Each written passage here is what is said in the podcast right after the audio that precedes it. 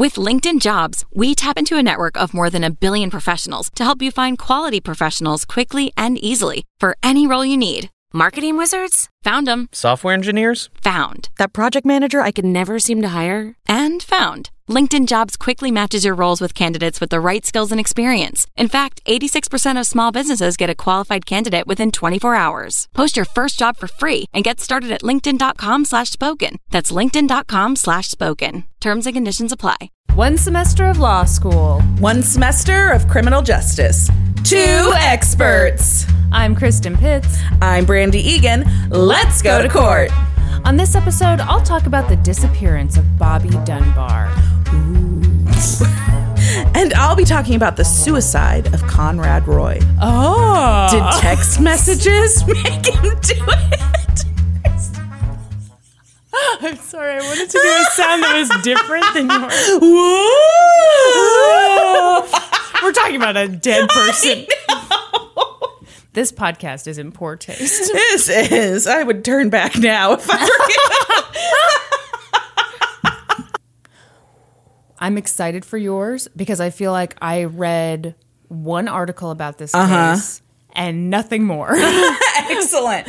I'm excited about it because I have very strong opinions about it. And so I'm interested to see if our opinions are the same.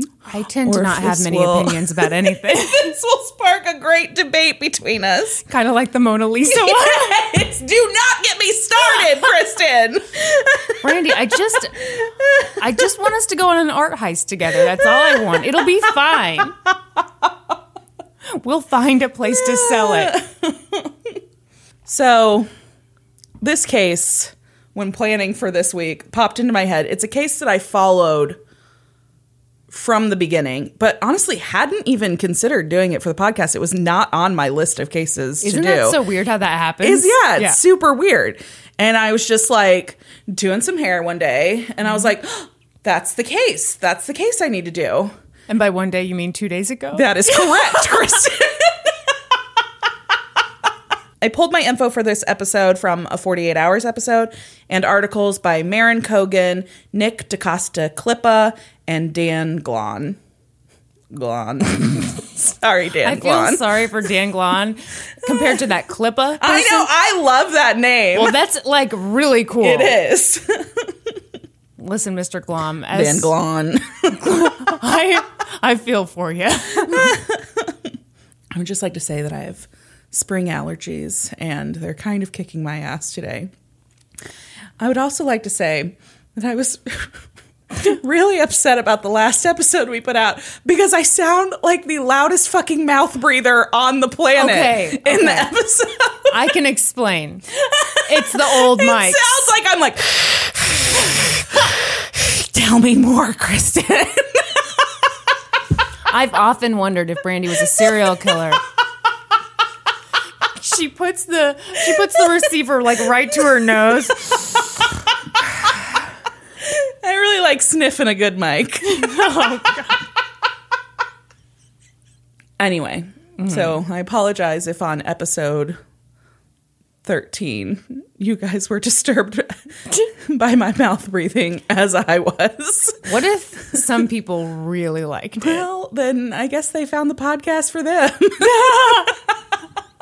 You wouldn't be disturbed about the people who really liked your mouth breathing. uh, maybe slightly, but Uh-huh. hey, a fan's a fan.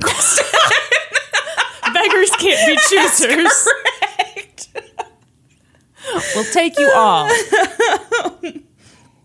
All right, enough of this comedy. Let's Hmm, okay. get to the seriousness of Let's this podcast. to- Really, this is kind of a heavy, a heavy story.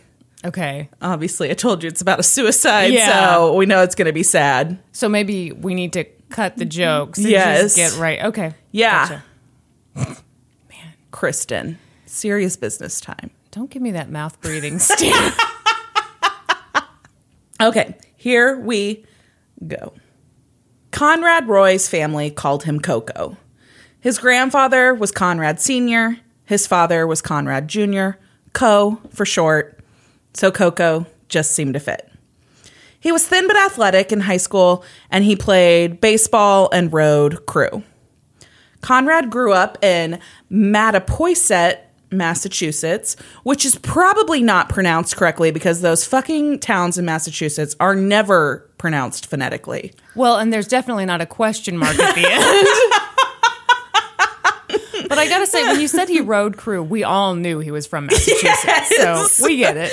Yes. So Mattapoisett is a small coastal town 65 miles south of Boston. His grandfather owned a tugboat company there, and Roy followed in his grandfather's and father's footsteps, earning his captain's license in 2014 when he was 18 years old. So he worked for the family company. Conrad's mother, Lynn, described him as a very happy child, but said that as he developed into a teenager, he struggled with extreme social anxiety and depression. When he was 17, he overdosed on acetaminophen in an attempt at suicide. He took the pills, then called his friend Ariana, told her what he'd done and that he was feeling sick, and she immediately contacted his parents who got him medical attention. Good. By July of 2014, Conrad's family said that he seemed to be coping with his anxiety and coming out from the dark cloud of his depression. He had seen several counselors and psychiatrists, and it really seemed to be helping. He seemed to be back to his more jovial, youthful self. Mm-hmm. On July 12th, 2014, Conrad spent the day with his mom and sisters. He took his younger sisters to the beach and out for ice cream. They said that, with the exception of one point in the day where he sat alone on the beach, texting and appearing anxious, that his demeanor and mood had been great. Around six o'clock that evening, Conrad told his mother that he was leaving to go see a friend. She asked him if he'd be home for dinner, and he said he didn't think so. When Conrad wasn't back home as she was getting ready for bed that night around 10:30 or 11, she texted him to check in. No response. Then, when she woke up in the middle of the night and he still wasn't home, she texted him again. And again, no response. As the sun came up on July 13th, Conrad was still not home, and now Lynn was very worried. It was completely out of character for Conrad to stay out all night, and he'd never let her worry like this. Lynn began her search for her son early that morning. She went to his friend Ariana's house. He wasn't there.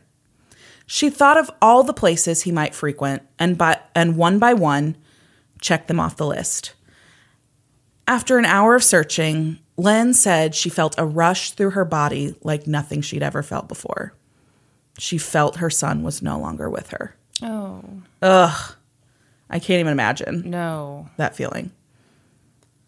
That afternoon, police located Conrad's car in the parking lot of, of a Kmart not far from the Roy's home. Inside the truck was a generator and Conrad's body. He had died of intentional carbon monoxide poisoning. Oh. His cell phone sat on the seat next to his lifeless body. The family was devastated. But no one really questioned the suicide, knowing his past. Mm-hmm.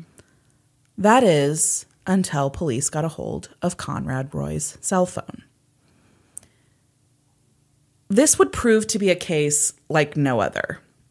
No gun, no knife, no crucial DNA, only a trail of words starting with those on the cell phone. Messages with Michelle Carter. Messages that would ultimately lead to the question Can someone be held criminally responsible for another person's suicide? But first, who is Michelle Carter? Do you know who she is, Kristin? She's just a fellow high school student, right? yeah. Okay. So Michelle and Conrad had met. I'm sorry, I thought that was a rhetorical question. it was a rhetorical question, but then I paused too long, so so you put it on me? What a good friend. You're the best. I had to just spread the awkwardness around. Okay, fair enough. So Michelle and Conrad had met in Florida when their families were both vacationing there a couple of years earlier. They connected quickly, and when they learned they only lived about 35 miles away from each other in Massachusetts, they exchanged numbers and kept in contact after their vacations ended. Hmm. Roy and Carter struck up a thoroughly modern teenage romance, texting, telling each other their secrets, saying they loved each other, but only meeting in person, as far as their families knew, a couple of times. Right. The relationship continued on and off for three years and many thousands of text messages. It ended in 2014 with Roy's suicide and an involuntary manslaughter charge against Carter.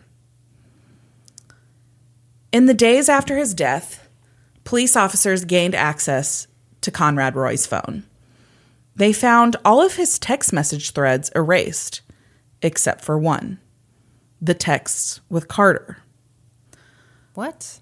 Yeah, that was the he had erased all the other messages on his phone except for his text exchange with Michelle Carter.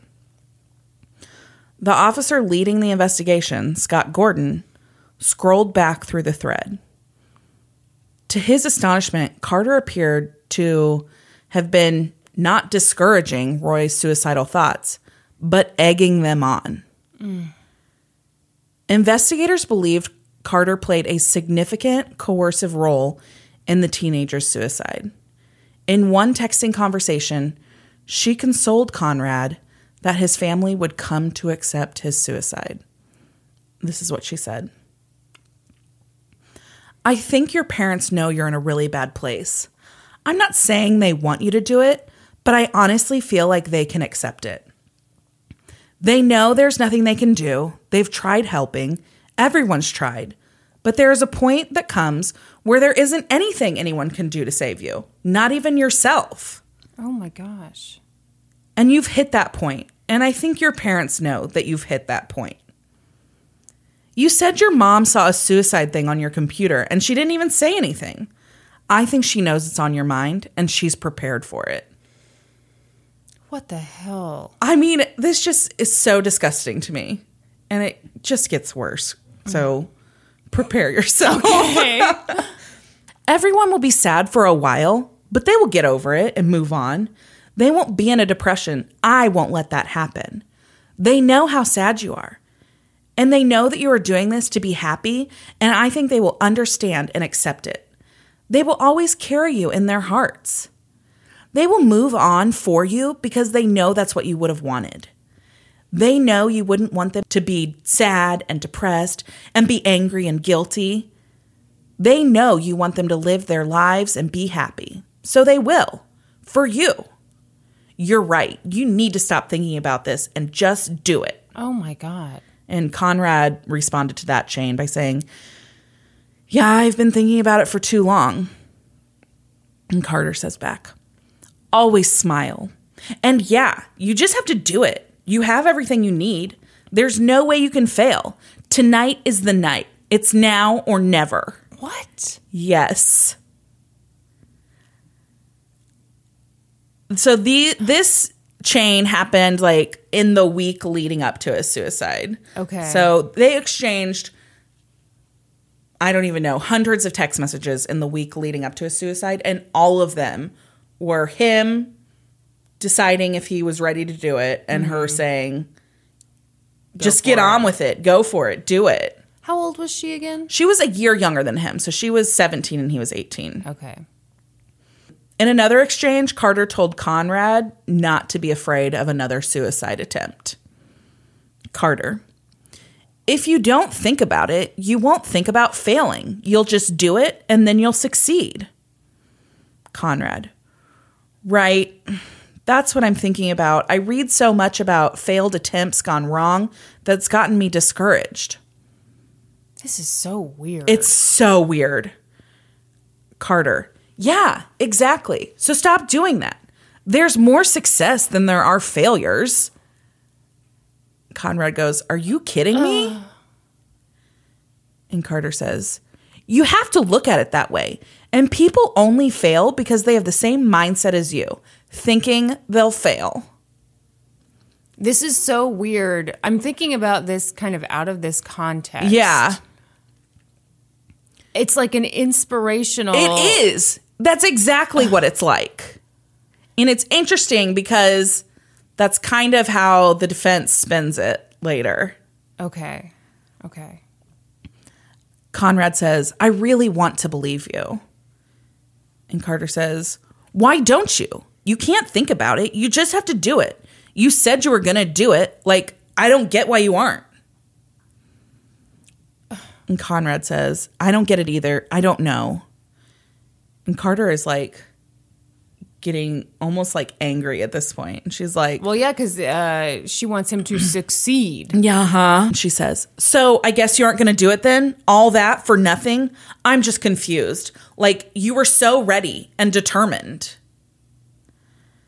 And Conrad says, I'm gonna eventually. I really don't know what I'm waiting for. I am so disturbed by these messages because someone who's having suicidal thoughts reaches out to people to be given hope Yeah. and reasons not to do it. For help. Yeah, not encouragement to go through with it, Yeah. which his history shows that to me shows that that was what he was looking for. Mm-hmm. Because he attempted suicide before. He immediately called a friend and the friend Did the right did thing. the right thing and got him help. Well, yeah, I don't think you would ever talk to someone and say, I'm considering suicide and not be asking for help. Exactly. Even if you don't say, I need I help. need help. The fact that Exactly. you would mention it to someone else. Yes. Yeah. Another text message chain showed that Michelle Carter helped Conrad come up with the method of suicide. When he suggested carbon monoxide poisoning, Carter was super supportive. Great. She said, Yeah, it'll work. If you emit 3,200 parts per million of it for five or 10 minutes, you will die within a half hour. You lose consciousness with no pain. You just fall asleep and die. You can also just take a hose and run that from the exhaust pipe to the rear window in your car and seal it with duct tape and shirts so it can't escape. You will die within like 20 or 30 minutes, all pain free. What the fuck? So she researched this Yes. for him. Yes. And so then they made the decision. Like he was like, "Well, I don't think I can do the hose thing, you know, whatever." And she's like, "Well, can you get a generator?" And he's like, "Well, my dad has a generator, but it doesn't work." And so she tells him to take it to Sears Oh and get it gosh. repaired. And so he does. Oh. Yeah. Oh no. Yeah. In another text, Carter suggested other methods of suicide if carbon monoxide poisoning didn't work. Carter says, Well, I would do the carbon monoxide. That's honestly the best way. And I know it's hard to find a tank, so if you could use another car or something like that, then do that. But next, I'd try a bag or hanging. Hanging is painless and takes like a second if you do it right. Uh Okay, first of all, where the fuck is she getting this information? uh she consulted Dr. Google, but Yeah. I mean, I don't think hanging is I don't think hanging is painless either. Okay. So now we're to the morning of July 12th. Okay. Carter sends Conrad messages suggesting he commit suicide during the day, that day, and presses him to follow through. Carter says, Are you going to do it today? And Conrad says, Yes. Carter, like in the daytime? Conrad, Should I? Carter, Yeah, it's less suspicious. What the fuck does that mean, first of all? I wonder if she's thinking your parents won't be looking for you, people won't be looking for you in the daytime. Yeah. Yeah. That could make sense. All right. I see you think just like Oh, Michelle Carter. and she goes on to say, You won't think about it as much and you'll get it over with instead of waiting until the night. And Conrad says, Yeah, then I will. Like where? Like where should I go? Like an enclosed area? And Carter says, Go in your truck and drive in a parking lot somewhere to a park or something. Do it early. Do it now, like early. What the hell? And Conrad says, like, why am I so hesitant lately? Like, two weeks ago, I was willing to try everything, and now I'm worse, really bad, and I'm not following through. It's eating me inside. It's like he's saying that a couple weeks ago, he was like feeling even more in a depression. He was even more ready to commit suicide, and now he's like not thinking he wants to go through with it, which, Which apparently is not the right answer. uh, no, because this is what Carter says back. Oh, God. You're so hesitant because you keep overthinking it and keep pushing it off. You just need to do it, Conrad. The more you push it off, the more it will eat at you. You're ready and prepared. All you have to do is turn the generator on and you will be free and happy. No more pushing it off. No more waiting. And Conrad says, You're right. I'm going to do it today. And Carter says, You promise? Ew. I mean, what a What the hell? What the hell? Terrible. And Conrad says, I promise. I have to now. No. And Carter says, like right now? And Conrad says, Where do I go? And Carter says, You can't break a promise Shut up. and just go in a quiet parking lot or something. These texts that I just read you were the ones Conrad was exchanging when his sisters remembered him sitting on the beach, Yeah. looking anxious, alone. You can't break a promise. You can't break a promise. What the fuck is wrong with this girl?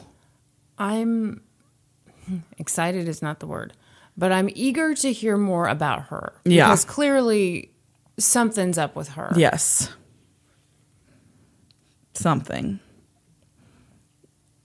the defense has one theory about what's up with her. Sure. I have a different theory. Well, I'm sure you're more knowledgeable.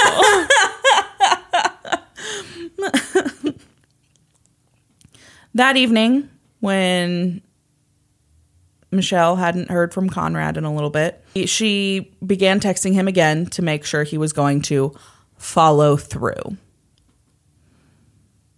Carter, are you going to do it now?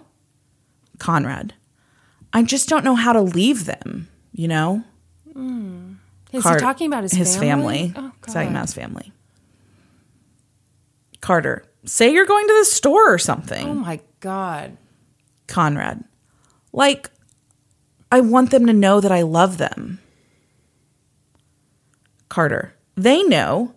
That's the one thing they definitely know. You're overthinking. Conrad, I know I'm overthinking. I've been overthinking for a while now. Carter, I know. You just have to do it like you said. Are you going to do it now? Conrad, I still haven't left yet. Carter, why? Conrad, leaving now. Carter, okay, you can do this. Conrad, okay, I'm almost there. Oh. That was the last text message Conrad Roy would ever send. In a separate text to a friend, Carter admitted that she had been on the phone with Conrad as he died. Phone records show two 45 minute phone calls between the two around the time of his death. At one point, as the generator was running, he began to feel sick and got out of his truck because he was scared. Mm-hmm. And she told him to get back in. A text to her friend said, If it weren't for me, he would still be alive. I could have stopped him, but I told him to get back in. Whoa. Yeah. Whoa. Mm-hmm. Yeah. Prosecutors, like Kristin, were stunned when investigators turned these messages over to them. Yeah. To them, the messages showed that Carter had firsthand knowledge of Roy's suicidal thoughts, and instead of attempting to assist him or notify his family or school officials, Carter strongly influenced his decision to take his own life, encouraged him to commit suicide, and guided him in his engagement of activities which led to his death. Guided him, him in his engagement of activities. That's the official. I believe that's from the official, like, probable cause statement. okay. God. Someone has a way with words. On February 5th, 2015, Michelle Carter was charged with involuntary manslaughter in the death of Conrad Roy. What would follow would be a lengthy legal battle, fueled by the fact that Massachusetts is one of 10 states that does not have laws against assisted suicide, and the fact that Michelle was an hour away from Conrad when he died. The road to justice would be complicated and fucking long. um, Carter's lawyers argued that her texts were free speech and didn't cause Conrad to kill himself, and that no actual crime had been committed. That fight went all the way to the Supreme Supreme Judicial Court, which is Massachusetts' highest appellate court. Okay. That court, in a strongly worded decision, said the grand jury heard evidence suggesting that Carter engaged in a, quote, systematic campaign of coercion that targeted Roy's insecurities and that her instruction to get back in his truck in the final moments of his life was a direct casual link to his death. Causal link? It says, yes, that's correct. Thank you. It was a causal link to his death. It was a casual link. It's a casual link. It was Khaki like- shorts, yeah, yeah. flip flops. Uh huh. Like one of those, like, you know, button ups, but with short sleeves. Sure. Yeah. Sure. Clearly, it was a direct causal link, Kristin. Oh, oh, excuse me. In sum, we conclude that there was probable cause to show that the coercive co- coercive quality of the defendant's verbal conduct overwhelmed whatever willpower the 18-year-old victim had to cope with his depression. And that but for the defendant's admonishments, pressure, and instructions, the victim would not have gotten back into the truck and poisoned himself to death. Justice Robert Cordy wrote for the court in a unanimous ruling. What do you think about that? Um, yeah, it's interesting to hear all of this stuff because, like I said, I I think I read one or two articles Yeah. about this, and I always felt like people were too hard on her. Mm-hmm. Um, because I thought, well, God, they're just words. But now that I know more about what was said, and now Yeah. that I know that she told him to get back in the car, to me, that's the part that's that's the kicker. Yeah. Yep. So I I'm with the judge. I think. Yeah, I am too.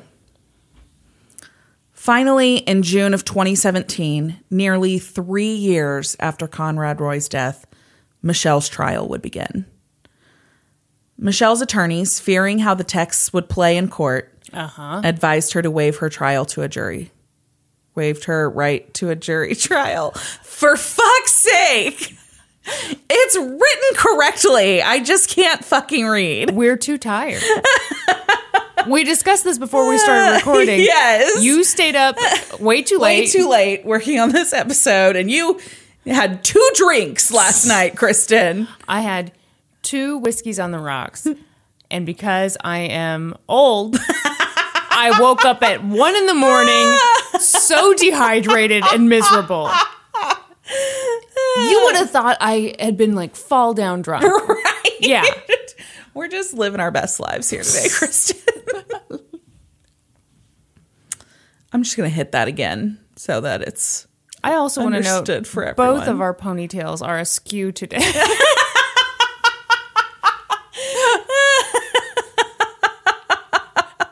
We're not rocking the cute ponytail that you were rocking last time we recorded. I'm going to be honest. I did this ponytail yesterday. Mine uh, was Oh well, now you fixed you yours. There you Well, go. just kind of falls man, down a little F bit. you. Okay. Mine is not that easily fixed. Okay, back to court, Kristin. Gotcha. I'm with you.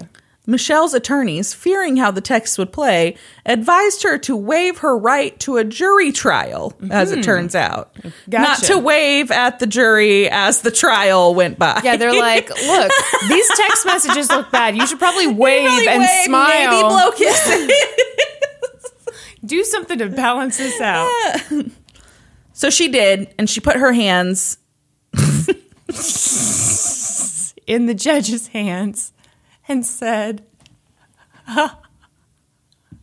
this is a shit show. I even read this through because I knew I wrote it so late last night. I read this through three times this morning. I think it's time to to pause and be honest with our listeners. so, I have I have summertime obligations this summer. That sounds really cryptic Yes. and weird. no, I've I've got a writing course that I'm doing, and so we are recording like two of these a week, and we've been doing fine. Until today. but it's like it all piled on top of us today, and now we're like, we can't do this anymore. Okay. so we'll we'll figure it out a way. I'm very sorry for this episode. This is even less professional than our other than episodes. usual, which is oh man, that is rough. she put her fate, as it hmm. turns out, in the Oh. hands of the judge, Gotcha. Judge Lawrence Moniz, Moniz, Moniz, Monizy, M O N I Z, Yeah, I don't know. Moniz. I'm gonna go with Moniz.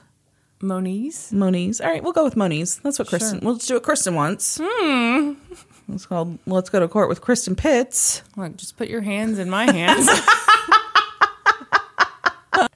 At trial, prosecutor Maryclare Flynn said of Carter, "She assisted and devised and advised and planned his suicide. She told him that once he was dead, he would be happy and free." On July 12th, 2014, as his truck was filling with carbon monoxide, he was scared.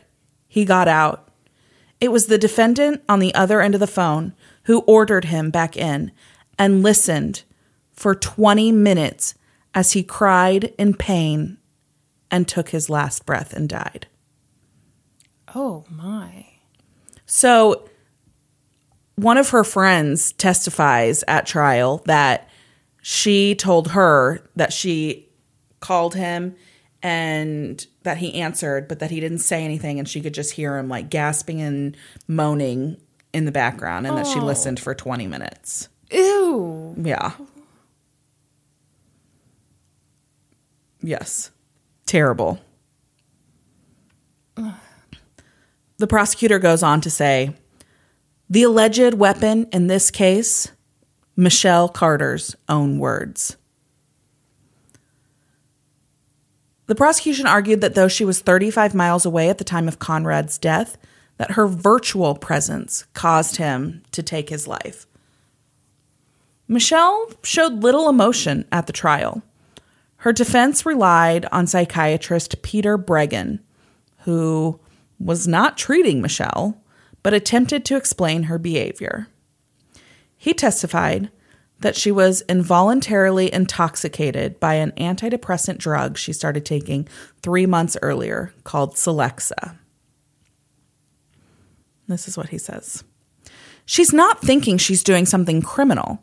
She's found a way to help her boyfriend, testified Breggin. She was enmeshed in a delusion.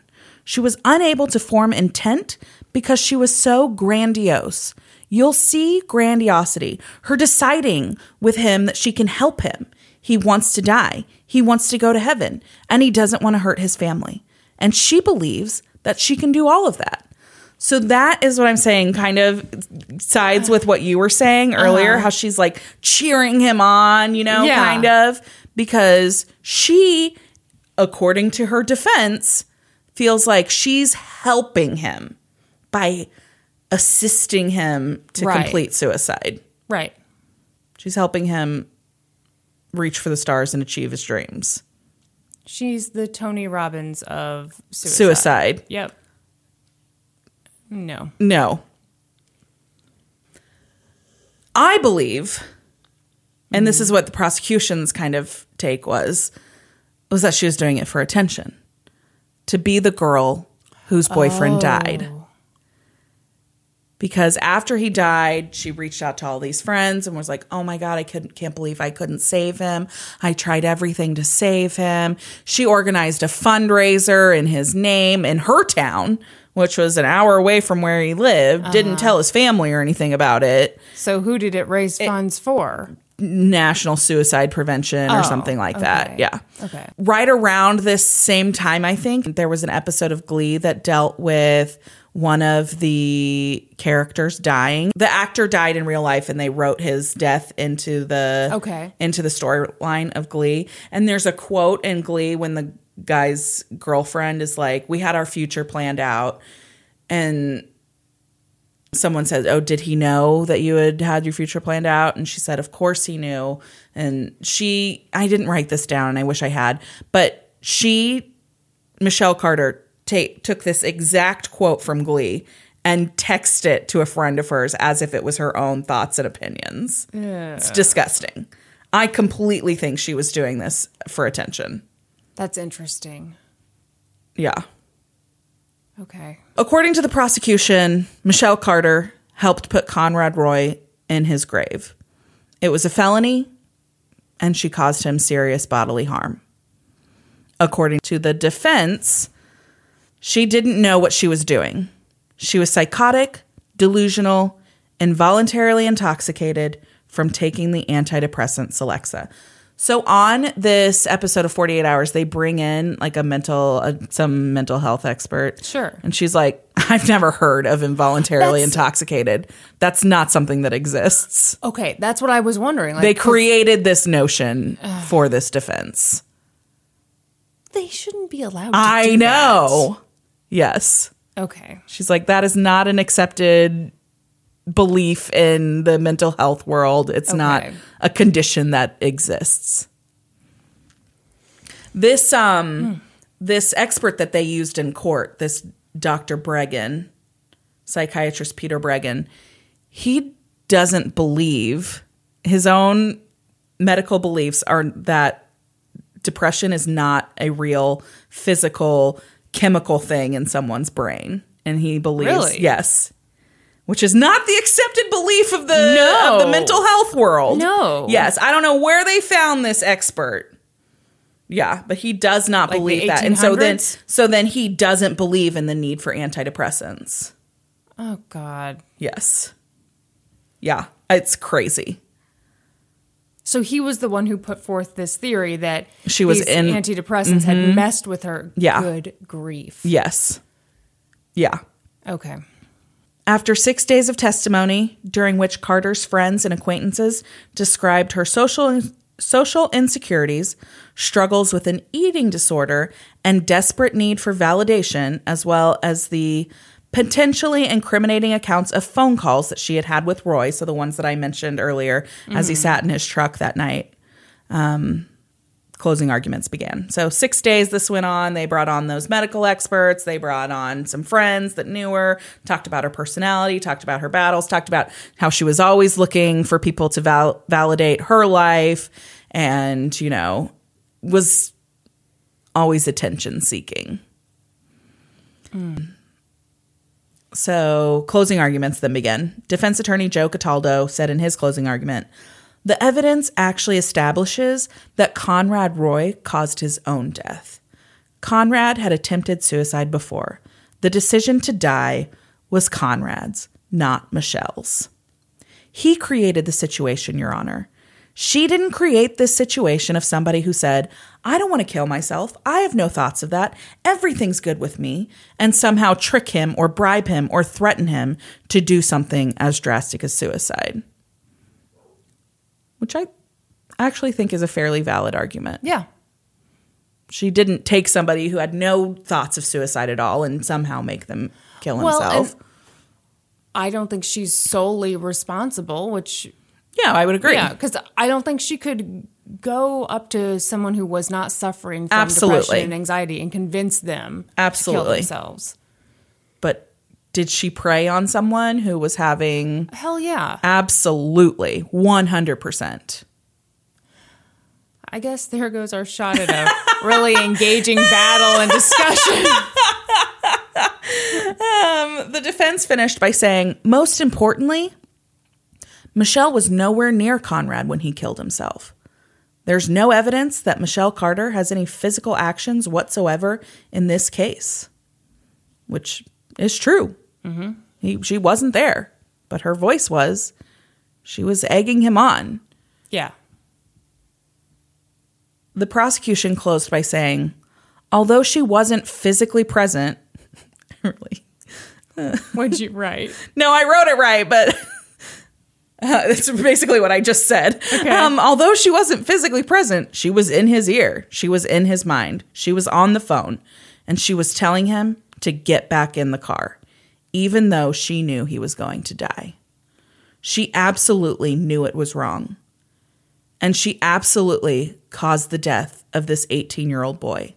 And I ask you to find her guilty.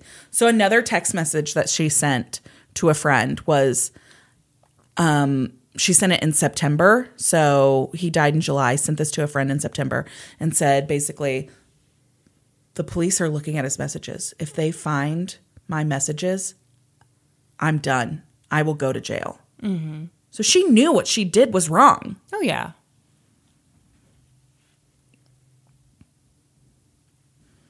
How'd you decide you wanted the judge's last name pronounced? I don't even remember it. Moniz? Moniz.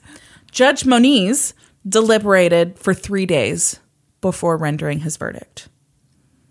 In a statement before his ruling, Moniz said that it was the phone calls between Roy and Carter as he sat in his truck, not the chain of text messages in the prior days, that caused Roy's death.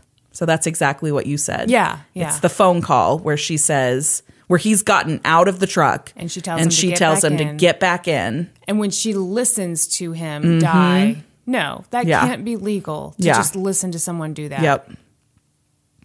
He found Michelle Carter guilty, stating that she caused a dangerous environment and under Massachusetts law, she had a duty to save him.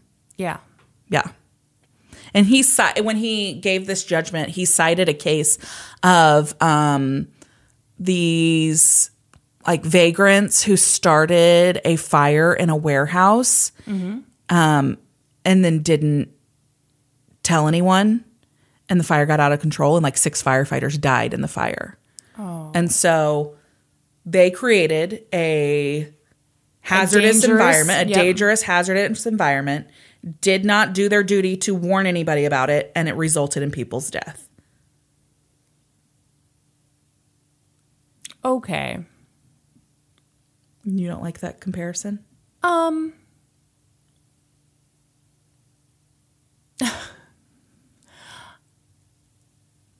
I, I, mm, Okay, but think about it this way. Uh-huh. Okay. She's the one that su- suggested the generator. She's the one that told him to get it fixed. She created the poisonous environment inside his car. no. He, I mean, yes, she told him to go get those things. Yes, she told him, Yes. and that was all wrong. Yes. But she, Didn't physically start the generator. right. Yes. I was about to sing, she didn't start the fire.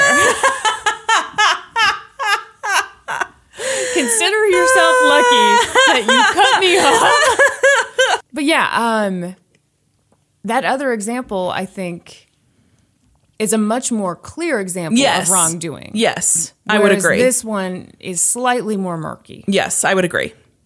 Yeah. Okay.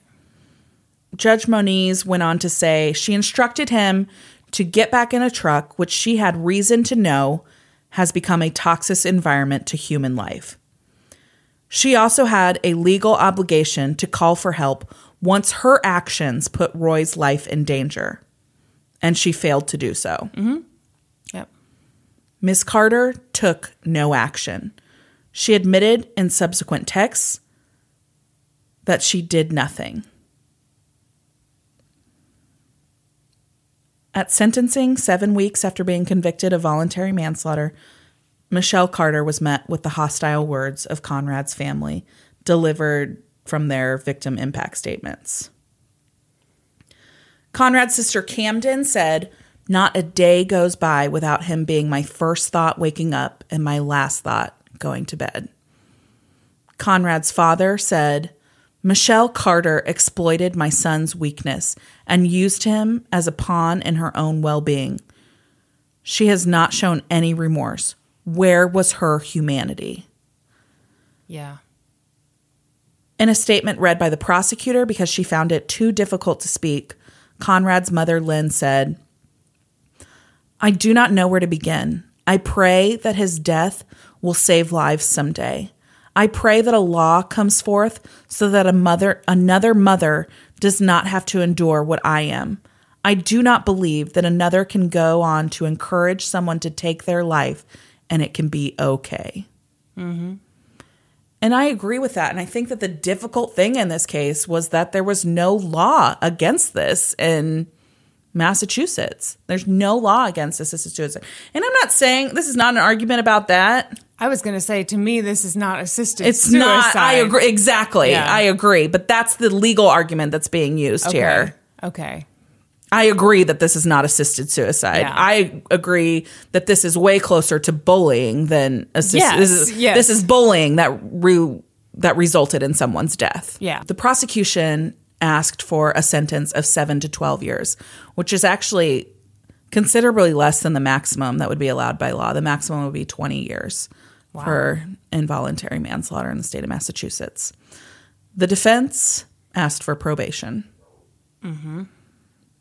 Do you know what she got? Um, I don't remember exactly, but I remember thinking, wow, that's a lot. What'd you get? She was sentenced to two and a half years in prison.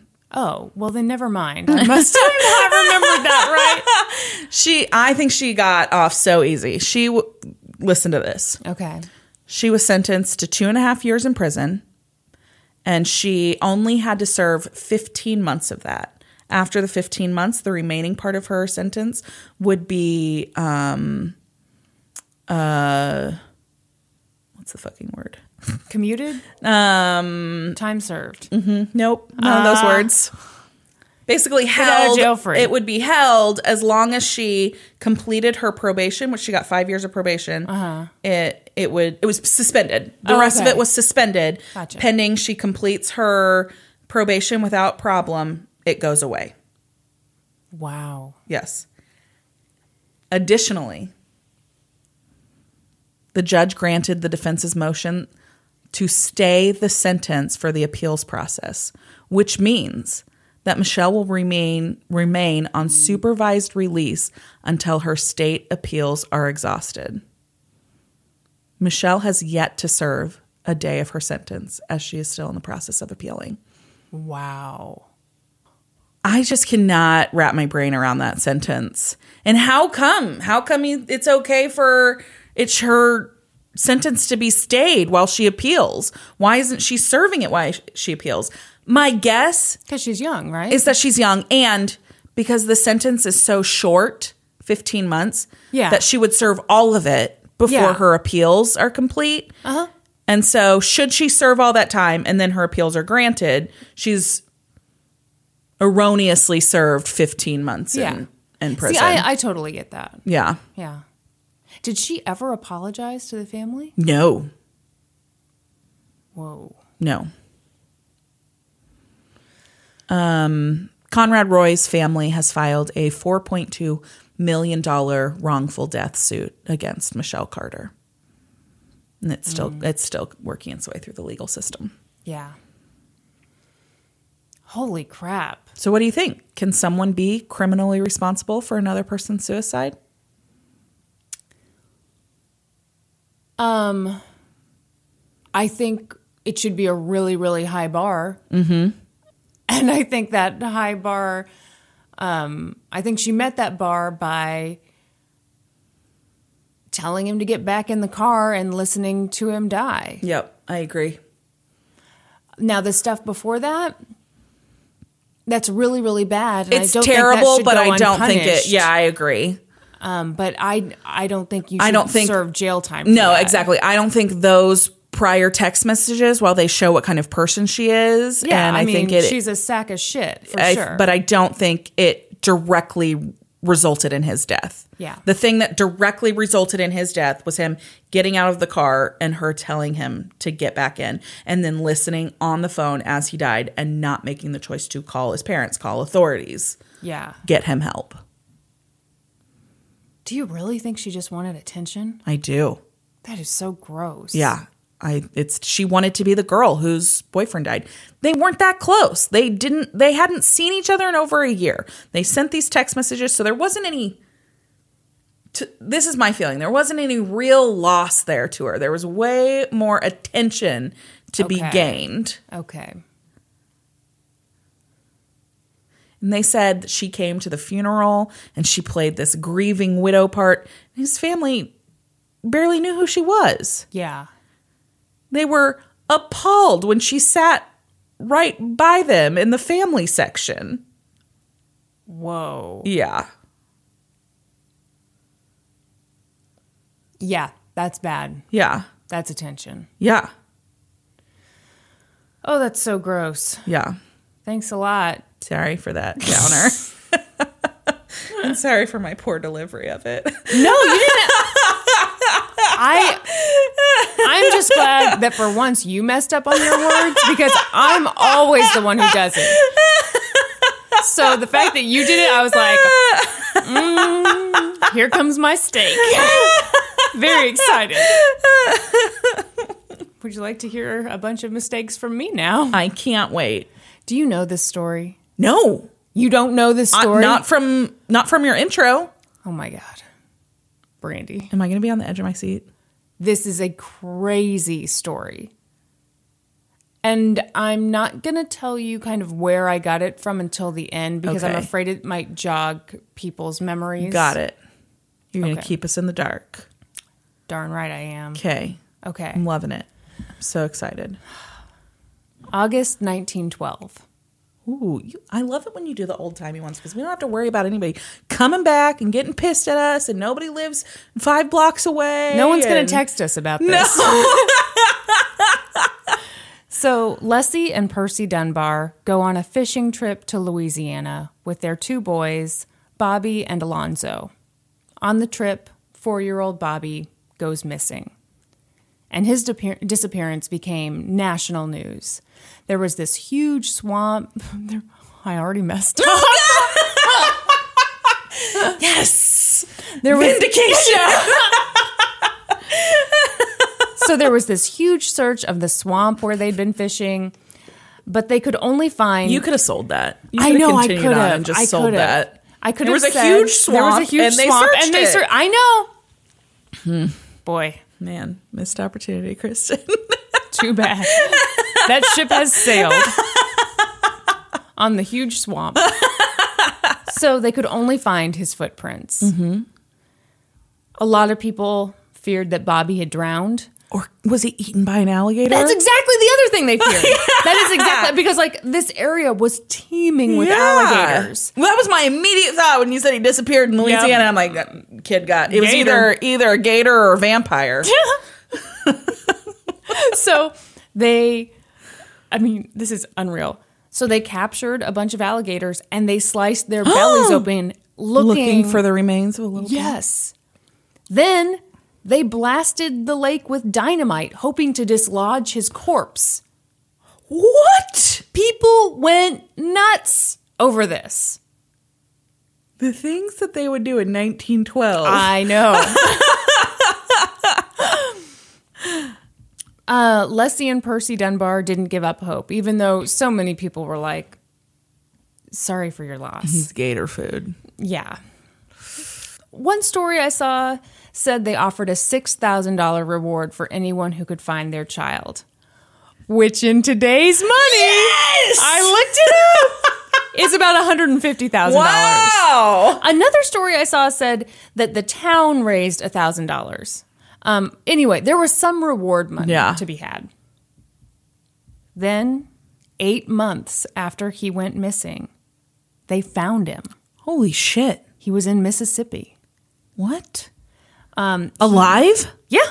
Yeah. um, he was with this kind of oddball guy named William Walters. William was a traveling handyman who would tune pianos and church organs, and he would like stay in people's homes while he did the work. He, you know, kind of traveled around. Yeah. And, you know, everyone was kind of on the lookout for this four year old boy. And there William Walters was traveling with a four year old boy who matched the description of Bobby Dunbar. Police immediately questioned him and felt certain that they'd found their guy. But William was like, Whoa, whoa, whoa, whoa, whoa, you've got this all wrong. This is not Bobby Dunbar. This is Charles Anderson, aka Bruce Anderson. What? He went by oh, oh, Bruce. Bruce is a nickname for Charles? I I imagine that's like the middle name. Okay. You know? All right. I'm totally making that up. But anyway, he went by Bruce. So William's like, this boy's mom is Julia Anderson. She works for my family as a field hand, and she's letting him travel with me. Uh huh. Police didn't buy it. Yeah. They were like, no way, dude. There's no way a mother would let her four year old son travel around with some handyman Yeah. guy. So they arrested William and they called the Dunbars. The Dunbars rushed to Mississippi. They're so excited. They're hoping and praying that this is their son. They get to Mississippi. They're face to face with a little boy. It's not their son. Well, they're not sure. It's been eight months. They're under a lot of stress. They're looking at him. Lessie, in particular, was like, I can't say for certain that this is Bobby. Then it's not your kid. Don't you think? Wouldn't I- you just know? See, and that's that became part of the national debate. Like, wouldn't you just know? But other people were like, it's been eight months. Kids' faces change so much. No. No. No. nope. Okay, so get this. I'm going to pause here and say that this was a different age of journalism where some mm-hmm. people would just make shit up for fun. Excellent. So, You just embellished a little bit as It's- well. yeah, so it, I took a page from that book. with the, the time. I was there and I saw the whole thing. No, so it's hard to nail down exactly what everyone's reactions were. In in rides uh Jane the pig lady on her mule and she's right. like, I saw it all when I lost my moccasin in the swamp. That's right. Take me to court. I'll be on my stretcher. So, some newspapers said the little boy recognized. if you didn't understand that reference, please visit episode I don't remember what episode that was. It was the one about um the tush doctor and the torn love lev- letters. Yes, episode Something. seven, maybe. So, some newspaper accounts said that the little boy recognized his mom right away. There was this dramatic, tearful embrace, but most of the newspapers were like, mm, it was a little more uncertain. yeah.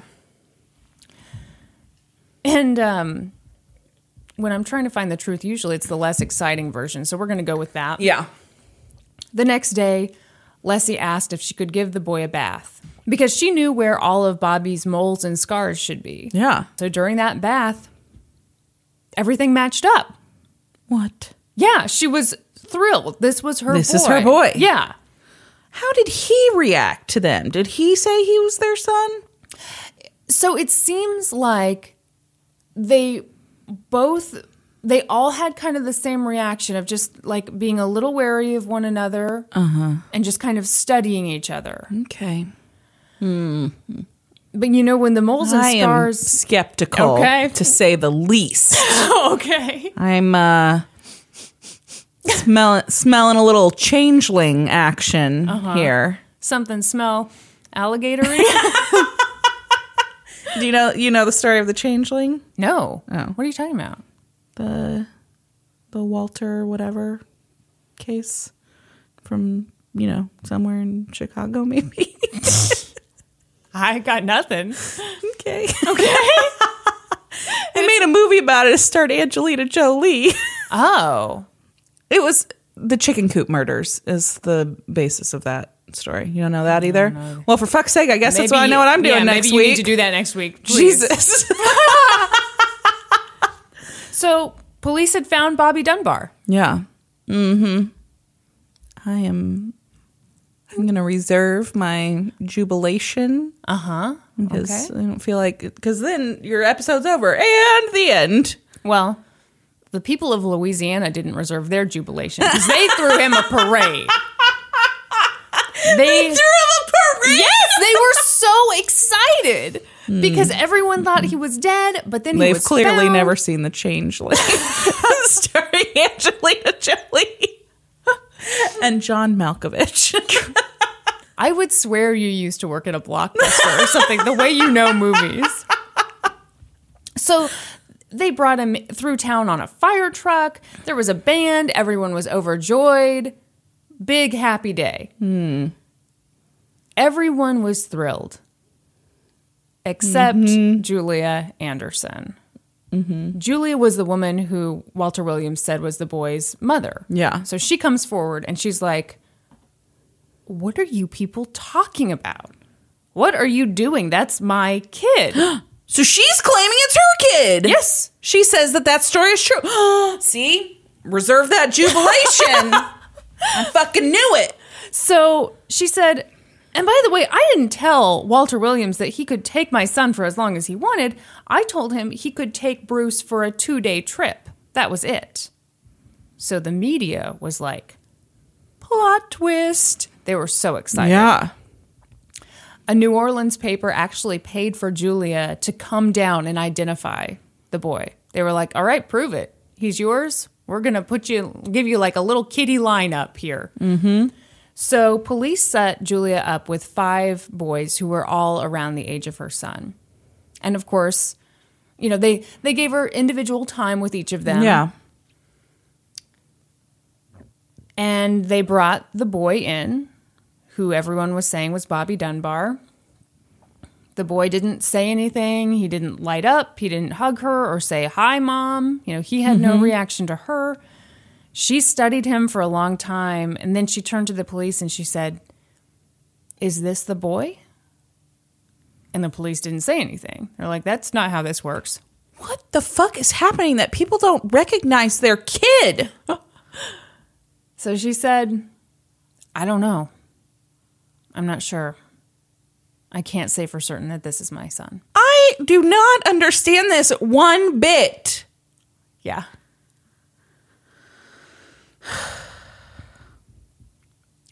By that point, she had not seen him for like 15 months, as I understand it. Hmm. So the next day, she was allowed to see him again. And this time she saw him without clothes. And she was like, I'm okay. I'm pretty sure this is Bruce. I'm pretty sure this is my kid. But it was too late. Uh, word had already gotten out that she hadn't recognized him for certain the day before. And unlike Lessie and Percy, who didn't recognize their son right away, people attacked Julia. Mm-hmm.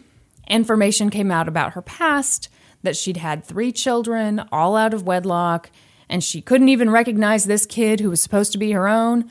She was scum. She was lower than dirt. Julia was devastated because earlier that year, one of her children had died. And the other one she'd Do you had recognize that one?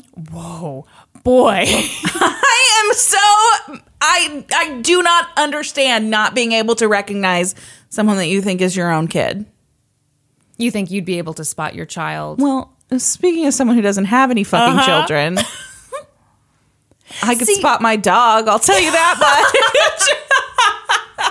you put five bulldogs in a lineup, and I will 100% pick out my own bulldog After a bath or like just right away? right away. Okay. Yep. So earlier that year, one of her children I don't even need to see him naked. put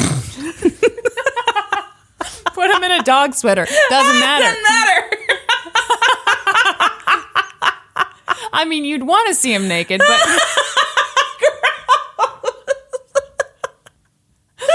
Okay. Pause for an inappropriate dog story. Oh, God. I'm so excited. This is so bad. I, I don't know if I've told you this before.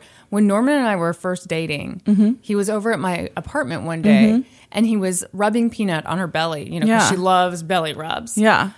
And just naturally, for whatever reason, Peanut doesn't have a lot of hair on like her crotch area. Common in short haired dogs. Okay. Only long haired dogs have hair in their crotch regions. Oh, I didn't know that. Okay. It's my experience. And I look at a lot of dog I look at a lot of dog crotches. So Norm turns to me and he says, Why doesn't Peanut have any hair here? and I thought it was such a strange question in kind of an accusatory tone. Yes. So I decided to lean into it. and I said, I don't know. I just like the way it looks. the look on his face. I prefer all my dog crotches shaved. Yeah, I just, it's part of the grooming process for me. Anyway, he was horrified. Yes. My dog also. He is short haired. He has no he doesn't have hair on his crotch either. Because you shave it once a week, That's right? right. Yep. Okay. How I like it. I hear that. this is disgusting. this is taking a weird turn. Anyway, back to this child. Oh yeah, this is fucking missing kids. Nobody knows what kids theirs. Kristin, I am just upset with this tale you're telling me. Can't you get some better parents in your story? Sorry, this is what we got. So, like I said, earlier that year, one of Julia's children had died. The other one she'd had to place for adoption. Bruce was all she had left, and now he was gone. And she believed the Dunbars had taken him. She didn't have a lot of options. She had no money. She couldn't sue. She couldn't use DNA testing because it was freaking 1913. so she went back to North Carolina childless. Oh my gosh. The media pitted the two mothers against one another. They painted Lessie as the pretty, well off, sophisticated woman, and Julia as a hick with no morals. Wow. They implied that Julia was a prostitute and said she was illiterate. Neither of which was true. Wow. Okay, so this morning I was kind of going through my notes for this, and I realized that I only specified that the illiteracy was wrong because I think it made me so mad because I was like, no, she was an avid reader. Yes. And then I realized most people would probably be more offended by this notion that she was a prostitute. But I love to read, so I was right. worried about that one. Yes. So I'm going to read to you from two different newspaper articles because I think it says so much about how the press treated Yeah. her. The Dunbar child had every advantage, toy, and pleasure known. The illegitimate Anderson child had nothing, except perhaps a stick for a toy. what the fuck? Yeah. you know, hmm. Dorothy only had a stick and she did just fine. She turned out great. Dorothy. On the Golden Girls. Oh. She, her favorite toy as a child was a stick named Scout. Really? You remember this? I need to watch some more Golden Girls. I thought I had all the episodes memorized. Evidently not. Sophia took it away and gave it to her sister Gloria. That's not okay. No, Dorothy was pissed about it. I've got another one, and this one's worse. oh no, worse than the stick. Wait for it. This is this is unbelievable. Another article was written right after Julia said she didn't recognize Bruce. So maybe you'll be on this uh, Probably. side. Terrible mother. Uh-huh. It said, "Animals don't forget. But this big, coarse country woman, several times a mother, she forgot. Big coarse country woman. She cared little for her young. Children were only regrettable incidents in her life. She hopes her son isn't dead, just as she hopes the cotton crop will be good this year. Wow. Okay, I don't agree with that reporter. That's fucking terrible. I do agree that animals recognize their own fucking children. So what's wrong with these two human people that couldn't recognize their child? Human people, that's right. And I would say three people, even though everyone always says It's Lessie the 2 didn't- mothers. Yeah, then the father wasn't. Yeah, Yeah. What was his name? Uh, Percy. Percy. Yeah. And where's then- where's the fucking write up about how Percy, you know, was a big country man, Yeah. many a father. Well, no, okay. Lessie is Percy's. Yes, yes, yes. I got it. Okay. I was being dramatic, Kristin. Okay. I did not misunderstand It what you said. flew way over my head. but whoever was Bruce's father wasn't coming forward. Yeah. Um, some people said that William Walter might have been the father, or that like maybe one of William Walter's brothers. Yeah, yeah. Anyway. So How's my ponytail? it's a skew, man. I mean, How's it now? Is it better? better. Okay. The two of us, we didn't bring our A game Good today. thing that this is not a video. Show. People will be like, "Whoa, Ooh, look away. Look at those coarse country women." Surely they've been several times a mother. Several times. a Several mother. times a mother. Man, that is a weird insult. It is, but like, it's funny it's because you know exactly oh what yeah, it means. oh yeah, we we get it. yeah. we totally get it. So Julia didn't have the money to sue the Dunbars, but she did have a ray of hope. Mm-hmm. William Walters was about to go on trial for kidnapping. So this was her shot. If she could get a jury to believe that the boy was her son and that William hadn't kidnapped him, then surely she'd get him back. Yeah. The trial took place in Louisiana, and the vast majority of people seemed to believe that William Walters was guilty. Why did I write seem to believe? They believed. they for sure believed. A huge crowd attended Really? this two week trial. Um, this I love these old timey ones. Yeah. Because this was like the only entertainment, and it was the best entertainment. Yeah.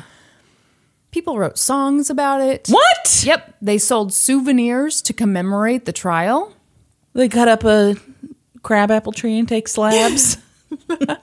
Once again, go listen to that old episode. It's a good one. No, so the souvenirs were postcards. And um, at the bottom of the postcard, it said, famous kidnapping trial. And then there was this picture of William Walters with his big handlebar mustache. and then below him is this like oval picture of Bobby Dunbar. So this cute little boy. What's wrong? I don't see anybody. okay. Do you see somebody? No. I thought I saw something move over there though. Just on edge because I can't get through an episode without your, somebody coming to your fucking door. I know.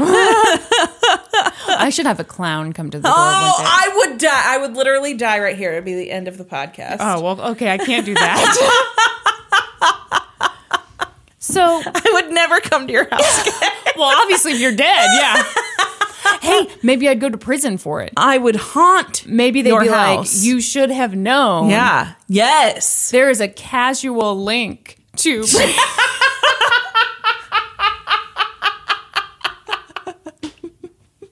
the clown was also wearing khakis. His shirt sleeve buttoned down. And even then, you died of Those shock. Sperry's boat shoes. yeah, yeah, But he had the full face. Yeah, full which is face, really yeah, which more is, what you know, that's alarms you. Um, and his Sperry's were like, you know, oversized. He'd painted them red. so people were super excited about this trial. Um, when the prosecution made a good point, the They crowd got like cheered. big foam fingers. That's they might as well have. Seriously, anytime the prosecution made a good point, they would cheer. that is nuts. yes. Now, why do you think that's nuts? Um, because that's not the behavior that's supposed to go on in a, Uh-huh. and I think that the jury would be easily swayed by that. Ding, ding, ding, ding, ding. yeah, yeah. Yeah, it's definitely biasing the jury. The way I view it is like if you were supposed to make a decision at the price is right. Yeah. You know, you've got the whole audience shouting answers at you. You're not thinking for yourself. Yeah. You're not trusting your own judgment. No. Anyway. Nonetheless, William Walters had a pretty good defense. Because the people of Poplarville, Mississippi, where he'd been caught, Yeah. felt pretty strongly that he wasn't traveling with Bobby Dunbar. Yeah. The reason they felt that way was because 14 people testified at trial that they saw William with the little boy before Bobby Dunbar mm-hmm. went was, I was going to ask that. How long had mm-hmm. whatever this kid's name been with Bruce. him? Bruce. Charles. Charles, Charles, Bruce. aka Bruce. so they were like, "This little boy is Bruce. It's not Bobby." Yeah. The defense also called six people who knew the Dunbars, and those people said, "This isn't Bobby. We remember what Bobby looked like. This See? isn't him." Other people remember what fucking Bobby looks like. Why don't his parents? Fair question. I will say though, your child is missing. It's been eight months. You've You're Started- suddenly getting sympathetic. you started to give up hope uh-huh. that your child's alive, and then you hear we've found your child. I think that I understand like trying to make yourself believe that it's your child or questioning if you see a kid and you're like, I don't think it's my kid, but there'd be something inside that would make you want to believe it was Yeah. your kid. Yeah, sure. All right, fine. I see that point. Do you feel the same way about Julia? Like she says her son is missing. Um, no, because I think it's Julia's kid. Okay. I don't think it's Bobby Dunbar. I think it's Bruce. okay. we shall see. Julia gave her testimony, and I saw somewhere, and I swear that she was not feeling well, so she gave her testimony on a stretcher. What the fuck? Apparently, this was a thing. Again, go back to that old episode. Yeah. Um, someone gives testimony on a stretcher. Wow. Yeah. So she, of course, said she let Bruce go on this trip with William. There was no kidnapping.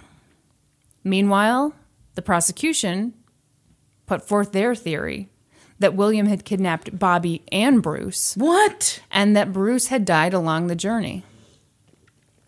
And then he got a replacement kid? Picked No, that they were they were there together. Oh. Did Don't anybody ever see him with two kids? I don't know. I don't know if they had anyone to corroborate that. Okay. So the jury deliberated, and they found William guilty What? of kidnapping. Mm-hmm. I disagree. He was sentenced to life in prison. Wow. Yeah. So that meant that in effect, you know, that was Bobby Dunbar. Because he was in trouble for kidnapping and he had kidnapped Bobby Dunbar. So Bobby Dunbar was Bobby Dunbar. I'm not buying it. He's not Bobby Dunbar. He's Bruce. Been Bruce this whole time. Sorry, the look on your face. so after William had been in prison for two years, he appealed for several reasons. Yeah. including what you predicted, which was like, um, this is not an environment for a jury to make an unbiased decision, yeah. but also for the judge giving improper instructions to the jury. William was granted a new trial. Excellent. Excellent. What do you think happened? Oh, he probably got found guilty again. No. Interestingly, you know, his defense is ready to go. Yeah. They're ready to fight this thing.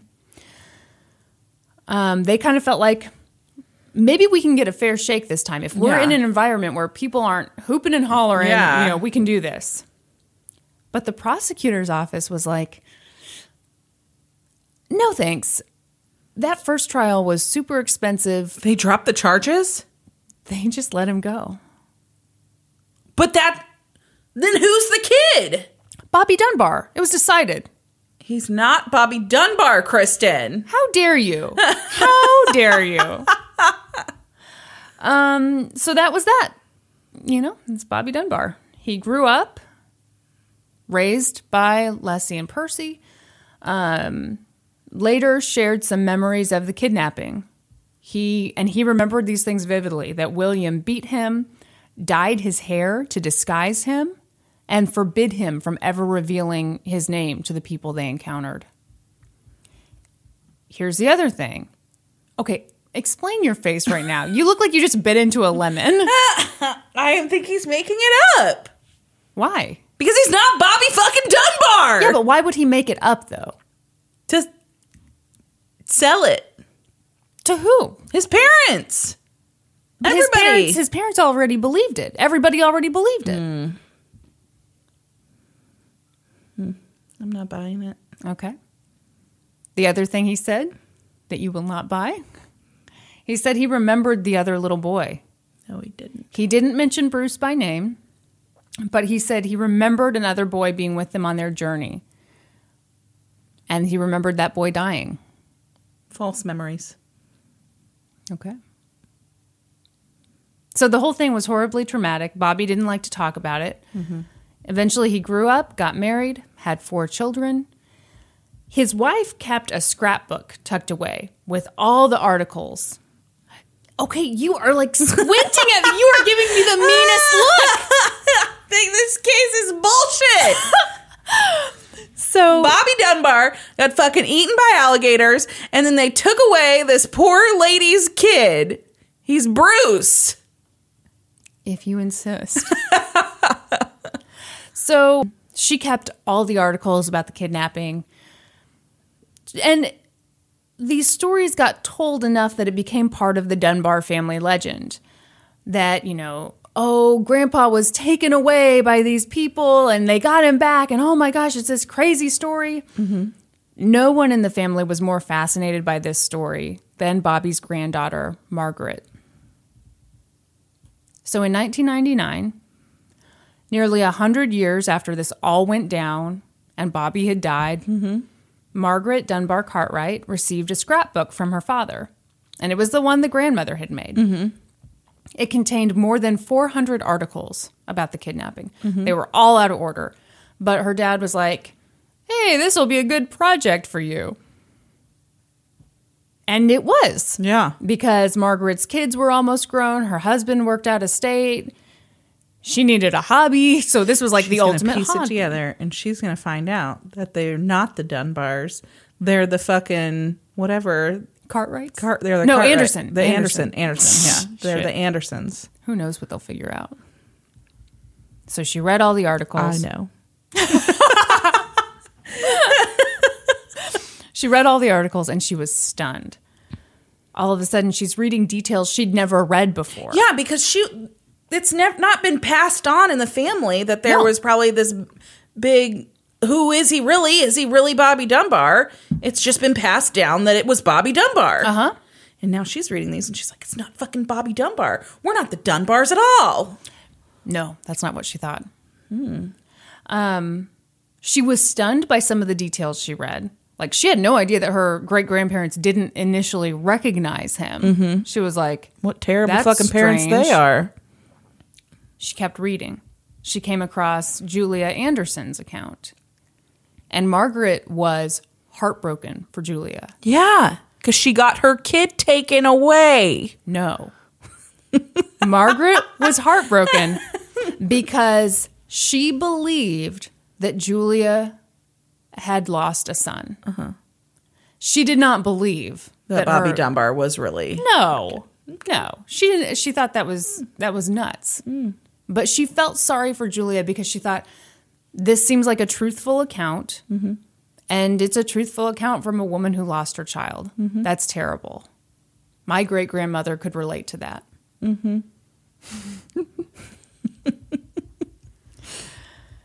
Over time, Margaret expanded her research beyond the scrapbook, and she found a Julia Anderson on a genealogy website. And the entry said that Julia had had a child, Bruce, who had been kidnapped by people who took him to Louisiana, renamed him Bobby Dunbar, and raised him as their own. Mm-hmm. And Margaret was like, What the fuck? This how they this information's incorrect. Yes. She was like, That's not true. Yeah. That is not true at all. Yep. Or is it? So in 2000, she decided, you know what? I'm going to go meet with this woman's descendants. I'm in this. So she tracked down Julia's two living children, Hollis and Jules, and she also tracked down Jules' daughter, Linda. She also met with William Walter's descendants, and that's when she started to get a fuller picture of this story. Mm-hmm. So it's like she's going to the upside down world. Yeah. Where, you know, in her family, the legend is grandpa got kidnapped by these people and thank God reunited with his parents. But these people think just the opposite. They think she's part of this. Yeah, this family that kidnapped their kid Yeah. and raised him as their own. Mm-hmm. Yeah. She starts learning all about the other people in the in, in this incident. She learned that William had proclaimed his innocence until the day he died.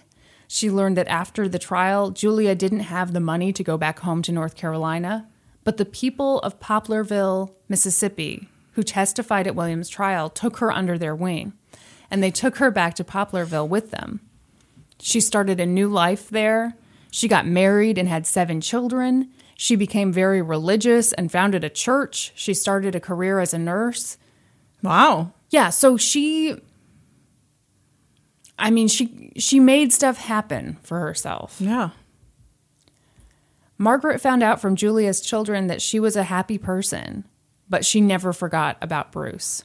And the entire Anderson family always referred to the Dunbars. Oh, whoa. Boy. and the entire Anderson family always referred to the Dunbars as kidnappers. Mm-hmm. Un- I believe they might be unintentional kidnappers. Really? Yeah. Okay. I don't think they intentionally took somebody's kid, but it's not their fucking kid. It's not Bobby Dunbar. It's fucking Bruce Anderson. But he had all the moles and scars. Mm, Did he?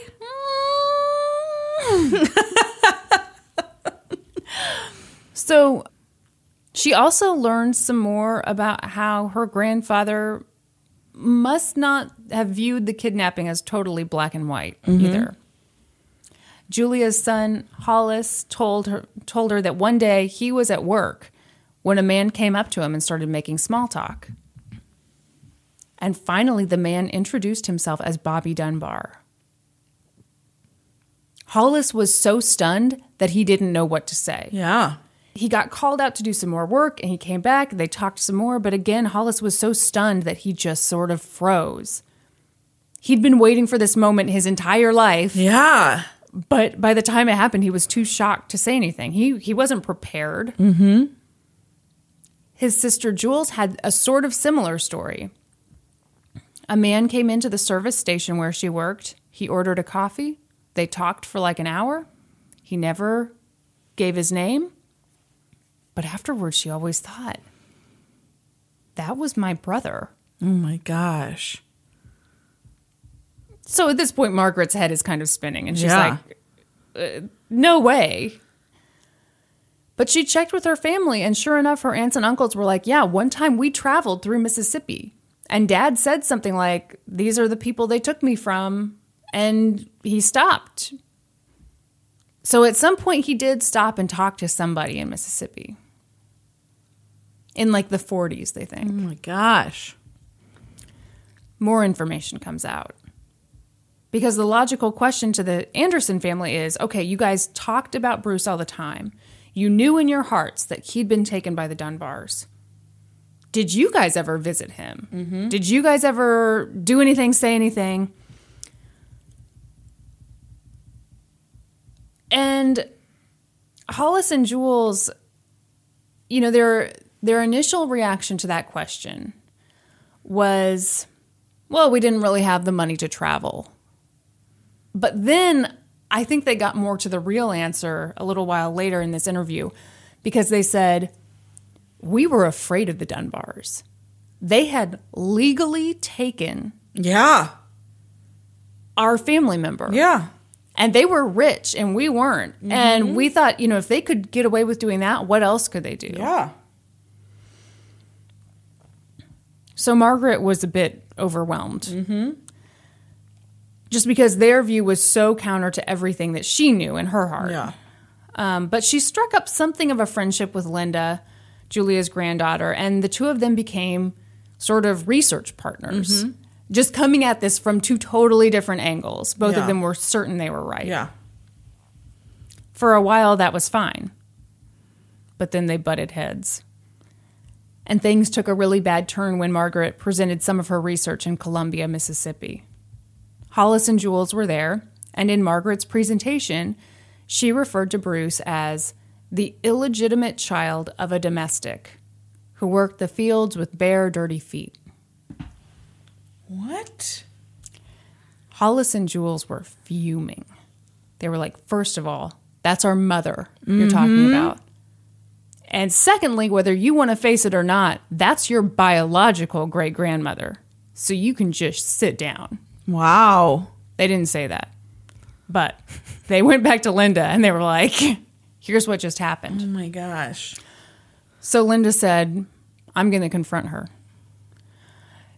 She wrote to her, The very woman you maligned at that meeting could very well be your great grandmother.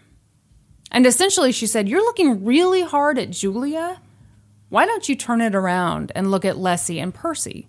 Mm-hmm. How about you take all that judgment you've got and put it on them and see how well they stand up to this scrutiny? Yeah. Margaret was pretty angry, but she took Linda's advice. She found William Walter's defense attorney's granddaughter, and incredibly, this woman happened to have the whole defense file tucked away. Wow. It was over 900 pages. Holy shit. So Margaret made copies of it, and as she was sifting through the documents, she came across this anonymous letter that had been written to the lawyer.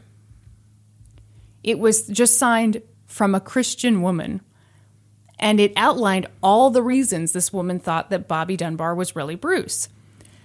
And it was so well reasoned that Margaret was like, oh my God, she's right. Yeah. He's fucking Bruce. Told you since the beginning. Yep. She's like, finally, okay, Brandi, get off my back. so she's just, I mean, this is, this is shocking to her. Yeah. But the woman put listed all these reasons, including the Dunbars. Why aren't they releasing photos of this child to display right next to another photo from before the kidnapping to show that it's clearly the same one? Right.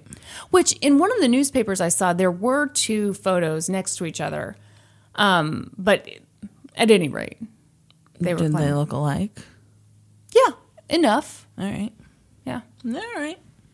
The thing that's hard to me is I feel like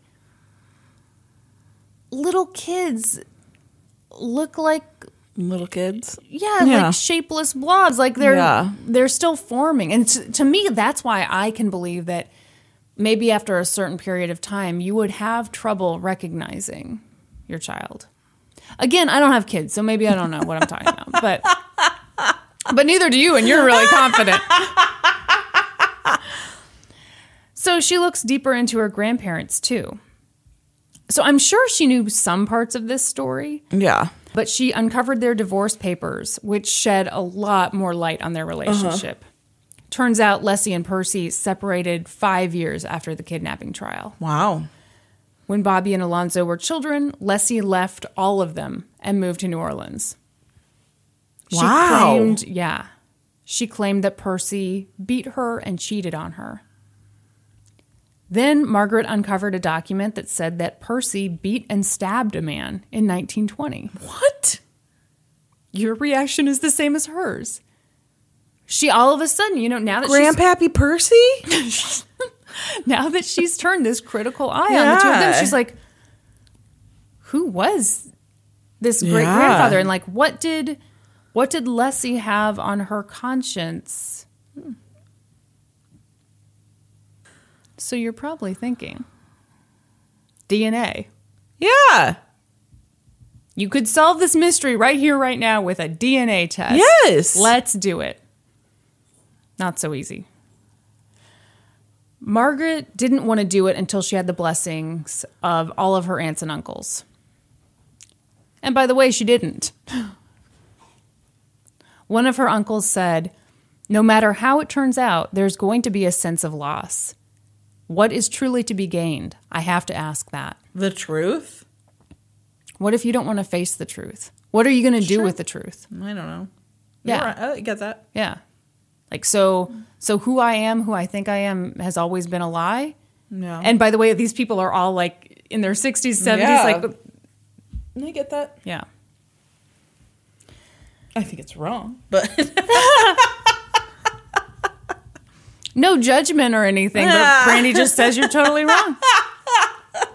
After a few years of research, the family was being interviewed by a reporter from the Associated Press. Mm-hmm. And the reporter brought it up with Margaret's dad. He was like, Would you ever do a DNA test? And Margaret's dad, Bob Dunbar Jr., said yes. Because he knew his dad was Bobby Dunbar and he wanted to prove it once and for all. he's not. He's Bruce. So here's how they did it. Lessie and Percy had two sons, Bobby Yeah. and Alonzo. Obviously, no one doubted that Alonzo was Alonzo. Yeah. So they took DNA from Alonzo's son and they compared the DNA to Bob's DNA. It wasn't similar. It was. What? No, it wasn't. I just.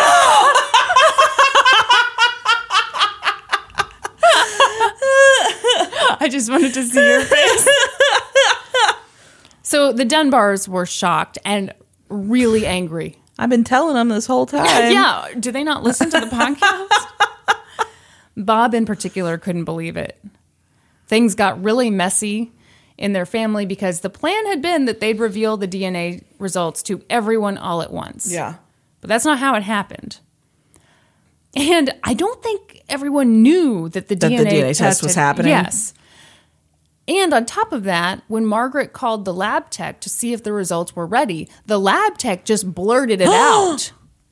Oh my gosh. Yeah, Margaret was like, I think she thought it was just like a paternity test sort of Yeah. thing, like something more casual or causal. Causal. Definitely something more causal. And on top of that, they had this reporter who was about to run a story on the whole thing. The Dunbars were very upset and angry with Margaret. They seemed to think that this was selfish on her part. And I didn't see this mentioned in any of the things that I saw or listened to, but she was working on a book about all this. Uh-huh. So I wonder if that was part of it. They felt like this is part of her agenda somehow. Yeah. So they were upset, but the Andersons and the descendants of William Walter were thrilled. First of all, William Walter's people were like, "Yay!" Vindication. He wasn't, yeah, he Yeah. wasn't a criminal. He wasn't a kidnapper. He was Yeah. he was just a good guy. Like everybody leave him alone. And the Andersons finally had confirmation of what they'd always known. And Brandi had already Yeah, I already knew it. Did they do a DNA test? I don't think so. I think people kind of were like, well, uh. Hollis and Jules handled it, I think, beautifully. They were like, all we want from them is friendship, and we're sorry that they're unhappy about this. yeah, you that's a pretty amazing way to handle it. Yeah. And Hollis even said, I, you know, I don't want to put Bobby down, and I don't want to put down my mother. She did the best with what she had, but he got off the wagon to get into a car, Oh, yeah. which He had a much better upbringing than he would have. Yeah. And that was one of the things that was mentioned in one of the articles was that like by the time Julia goes to see him, you know, again, I think it was to the point where when he was raised by her, I mean, they were just scraping to get by. Yeah. Life was really hard. But when he became a Dunbar, he had a pony. Mm-hmm. I mean, and he had everything a little kid could want. Yeah. So Bob thought it over quite a bit. You know, he'd done the DNA test just to prove that his dad was really a Dunbar, and it didn't work out that Didn't way. work out. And he actually walked away with a new appreciation of his dad. He said, I feel like my daddy could have had all the excuses in the world to be a drunk, a child abuser, or anything, a rascal. He had a terrible, traumatic young life, but he chose my mother, and he chose to be a family man, and that was his world. That was his life. I realized that I grew up in a charmed environment. Everybody can't say that. Daddy can't say that. But he made that environment for us. What? I have a real problem with the fact that he's calling him daddy. Oh, they're Southern. they're Southern. I thought that was such a beautiful quote. Uh, it is a beautiful quote. daddy. Ew. no, it's so weird. Are you putting some weird sexual spin No, on I it? just it- not even. It's not a sexual thing. I think it's super creepy. You want to know? I'm just going to gloss over that. Um, something interesting is that Bobby, Bob, the son, Yeah. moved to Kinston, North Carolina, which was like a hundred miles away from where Bruce was Wow. born. Well, that's crazy. Isn't that kind of? Yeah. He was called there. That's okay. Now you know how I get. Like I kind of feel Yeah. like maybe Yeah. on some level. Yeah. So what happened to the real Bobby? He got eaten by fucking alligators, Kristin. That's exactly what Margaret thinks. Yep, Margaret thinks that he um, went onto this little dock or bridge thing, fell over, and was eaten by an alligator. Yeah. So that's the story of Bobby Dunbar. That's crazy. Isn't that nuts? Yeah. Now, I do have to give a quick shout out. The only reason I knew about this was because of a This American Life episode. Uh-huh. It was so good. It's called The Ghost of Bobby Dunbar. Uh-huh. It's amazing. I didn't give it a shout out in the beginning because I was afraid that that would trigger people's memories to Oh, that yeah, awesome yeah. episode, and they'd be like, "Oh, I know this story." Well, I ruined it for him anyway because I called it from the beginning. Oh, you were so brilliant the whole time. no, but it's a it's a really really good episode, and I I've pulled a lot from it. American Life. It's a podcast. It's on never, NPR. never heard This American Life. It's so good. It's really, really good. I'll have to listen to it. Yeah. That was a really great story. I I love that story. I Yeah. man, I feel bad for everyone involved. So you totally called it with the um with the memories he'd kind of invented in his head. Yeah. I totally believe that you know, it's like with anything from your You're childhood. you fed get a story about so your many yeah things. that you those you're told what happened to you. You're told you know that these things happen, and you just create your brain just creates memories of that. You don't know what you didn't. How could you know? You could have memories of something as a child, or you could think you have a memory of something as a child, but it's not your actual memory. It's just that you've been told that Mm-hmm. so many times. yeah. Oh my God, we're really inside the matrix, and we never had childhoods at all. Hmm. It's all been created for us. People could have created more exciting stories for us, though. I mean, like that guy got the, oh, you were on a wagon with this other kid and this piano tuner, and one Yeah. kid died, and we got like, you grew up in suburban Kansas City. Yeah, we had a pretty good time uh, being Spice Girl impersonators, Kristin. I don't know what you're talking about. These were good ones. Yeah, Yeah. Now I don't ever want to be this sleep deprived and messed up No. for a podcast again. We- Never. We, promise to do better. Yes, we are. We will be better. What else was I going to tell you? I felt like there was some other story. Oh, oh, okay. Another reason I'm so glad we are doing this podcast together. Yes. So, like we've already said, we are recording these ahead of time. Um, but in our real time right now, the Golden State Killer oh was my just captured. gosh! And this morning when I woke up, like I could not help myself. I just had to do a deep dive into everything this guy had ever done. Yeah, I'm reading, reading, reading, like, holy hell. Because I didn't realize how many times he would call the victims. yes, And like one one woman he said, Merry Christmas. yeah.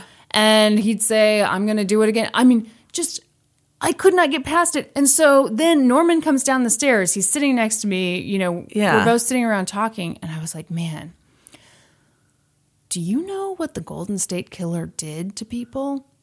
And he goes, I don't want to hear it. And I was just like, oh, okay, well, that's a, on the one hand, that's a totally normal, Normal reaction. response, yes, Um, yeah, I but don't not at all satisfying. no, no. But it was just funny to me because I was like, I said, well, the good news is Brandi's coming over in like two hours, so I'm gonna be fine. But like, I was just so I felt like I just hit a brick Yeah. wall. oh, um, you're not some weirdo who wants to wake up on a Sunday morning and discuss what a serial killer did? Right. You'd rather not talk about that? Weird. What a weird thing. I know. I am listening to I'll Be Gone in the Dark right now. Are you really? Yes. How is it? It's so good and also disturbing. But I feel like it's less disturbing now. Like I couldn't I Yeah. didn't read it before, but now that he's in custody, it's easier, I think, to listen to the creepy fucking shit that Well, he yeah, did. yeah, because you know Yeah. justice gets served. Although BTK was already in jail when I read his book, and that scared the shit out of me. So I imagine I'll be having some Golden State Killer nightmares soon. I wish you had a landline so I could just call. Oh, God and just say, "Remember when we used to oh. play?" yes.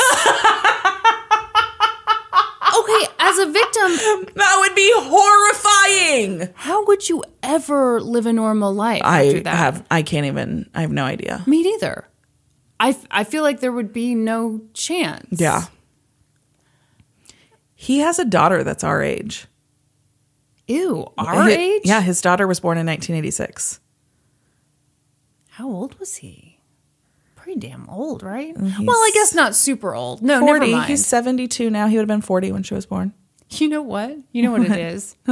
This goes back to me not realizing how old I actually am. And in turn, if I don't know how old I am, I can't know how old my parents are.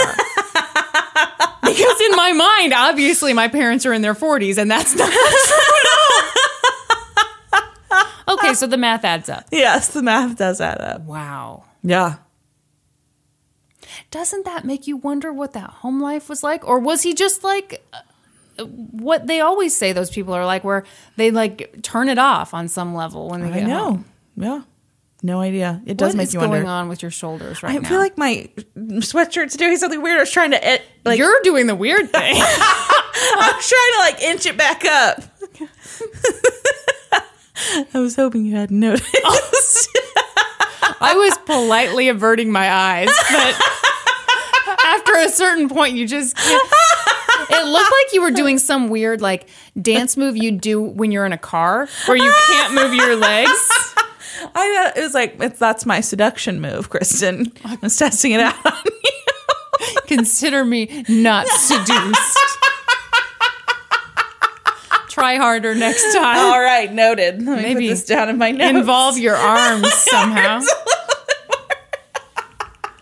But yeah, I Well, that's like ba- BTK. Yeah. He his children said they had a very normal childhood.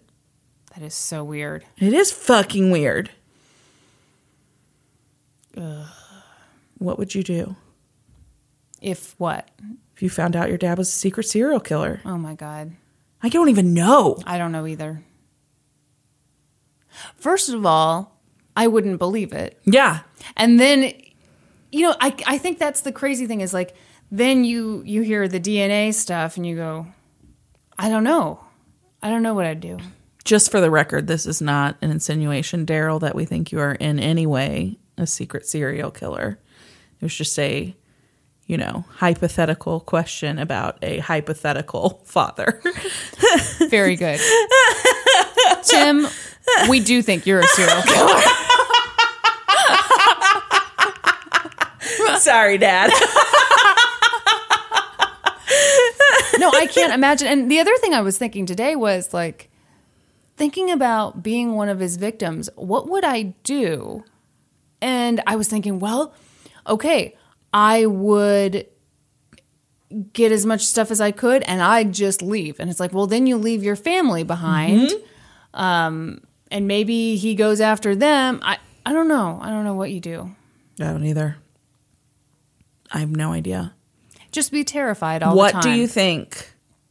So the thing that he did, did you know, when he came, he would break into houses where a couple was, Yes. and he would tie up the man and then put dishes on him. Yes. and say, if you move, if I hear the dishes fall, I'll kill you.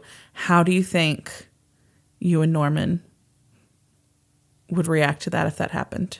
Um, I think I would be ordering Norman not to move. Yeah. I think I would do the exact same thing. And I would, as I was being attacked, I would try not to make too much noise because obviously Then then that would be like even more torturous for Yep. Norman. Ugh. But at the same time, I was thinking of this today too. Mm-hmm. Because I've always wondered, especially now that we're doing these cases, like Mm-hmm. You you never know you never know the right way to play it. yeah. Um, because if if you're thinking, okay, well, if he's going to rape me and that's Mm-hmm. it, then I just need to go along with it and survive. Yeah. Um, if he's going to rape me and kill me, then okay, I need to fight back. But Yeah. you never You know. don't know. But then I started thinking about it a lot today, and I thought, you know, so many rapes are like people you know. They're not strangers jump out of the bushes or break Yeah. into your houses. And so I started thinking, okay, maybe if I am ever, God forbid, in that position, I would just assume he's going to try to murder me. I need to Yeah. fight back. Yeah. But who knows? Who knows? I, there's no way to know how you would react in the situation. No. There's just not. Well, it's much more comforting to think I would survive the hell out of that Yeah. be just fine. I'd be just fine. Yeah, because I'm a survivor. I'm uh,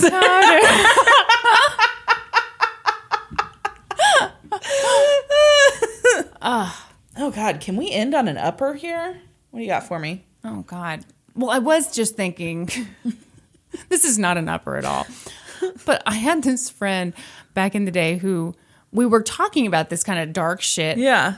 And she she was just like she said, I just kick him in the nuts. Yeah, I just beat him up. I don't think that's the answer. I just I think it's that simple. I remember being so angry with that. yeah. when I first heard it because I was thinking, oh, Oh, is um, that all you have to do? yeah, yeah, like oh, so in a way, it's really people's faults when they get raped. Why didn't they just kick him in the kick in the nuts. Duh. anyway, I don't know why I thought that that would be an upper. Um, thanks for that. but no, but then I, I think later, as I got a little more mature, Please don't say it like that. I, I hate, hate when that. people say that. I hate that too. no, I started to realize that maybe we all tell ourselves things Yeah. like, oh, why don't they do this thing that I'm capable of doing? yes, exactly. That would save everyone. Yeah. Well, like the whole um never go to a second location. Mm-hmm. Like that's all well and good, but You don't really have a choice. how do you have lot a choice? Yeah. yeah. Never go to a second location. Don't get raped and don't get murdered. That's right. That's all you have to That's do. our advice to, to everyone. Yep. Follow it and you'll be fine. You'll just you'll be just fine. That's correct. Okay, I'm sorry. That was a downer. That's the worst upper I've ever oh, heard, Kristin. Do you have anything? I have nothing. I'm like Whitney Houston. I already made fun of myself before you came over because I've been so stressed and so busy that now I'm down to the bottom of my underwear drawer. I'm down to the underwear that's too small. Cutting off circulation, making life difficult for me. difficult. I don't have 100% control over my brain anymore because I'm wearing underwear from like seven years ago. Should I not keep it that long? I mean, I thought you did the whole uh does this bring me joy clean out thing. You kept that 7-year-old underwear? It's really nice underwear. That's the problem. Like it's high quality underwear. But I did do a big clean out. But it was mostly like just you know, the stuff I got rid of was like old shirts from TJ Maxx, mm-hmm. you know. Not 7-year-old underwear. Nope. Who's Daryl Pitts now? Uh. Yeah, I am. You are your father's daughter. Oh, that's so sad. I love you, Dad. Please refer back to the great compliment we gave you earlier when we said we did not think you were a That's serial killer. correct. well, I think it's best if we just wrap this shit up. Probably. If you made it through this episode, We thank you from the bottom of our hearts and we apologize. We'll be sending out souvenir postcards to anyone who made it through. through. and a complimentary crab apple tree slab. Join us next week. When we'll be experts. Oh, wait. What? Shouldn't we ask them to like like our Facebook oh. page and You know what? If they made it through, we have nothing to ask of them. Yeah, let's just a, slightly. Let's ask slightly more from you. Go like us on social media, rate us on iTunes, leave us a review, tell your friends about us. Have them start with a different episode though. yeah, because don't start fuck. on this one. And then join us next week. When we'll be experts on two whole new topics. Podcast adjourned. And now for a note about our process. I read a bunch of stuff, then regurgitate it all back up in my very limited vocabulary. And I copy and paste from the best sources on the web and sometimes Wikipedia. So we owe a huge thank you to the real experts. For this episode, I got my info from a fascinating episode of This American Life, as well as old timey articles, plus newer ones from the Associated Press. And I pulled my info from a 48 Hours episode and articles by Marin Cogan, Nick DaCosta Klippa, and Dan Glaun. For a full list of our sources, visit lgtcpodcast.com. Any errors, and you know this episode was full of them, are of course ours. No, they're everyone else's Please fault. don't take our word for it. Go read their stuff.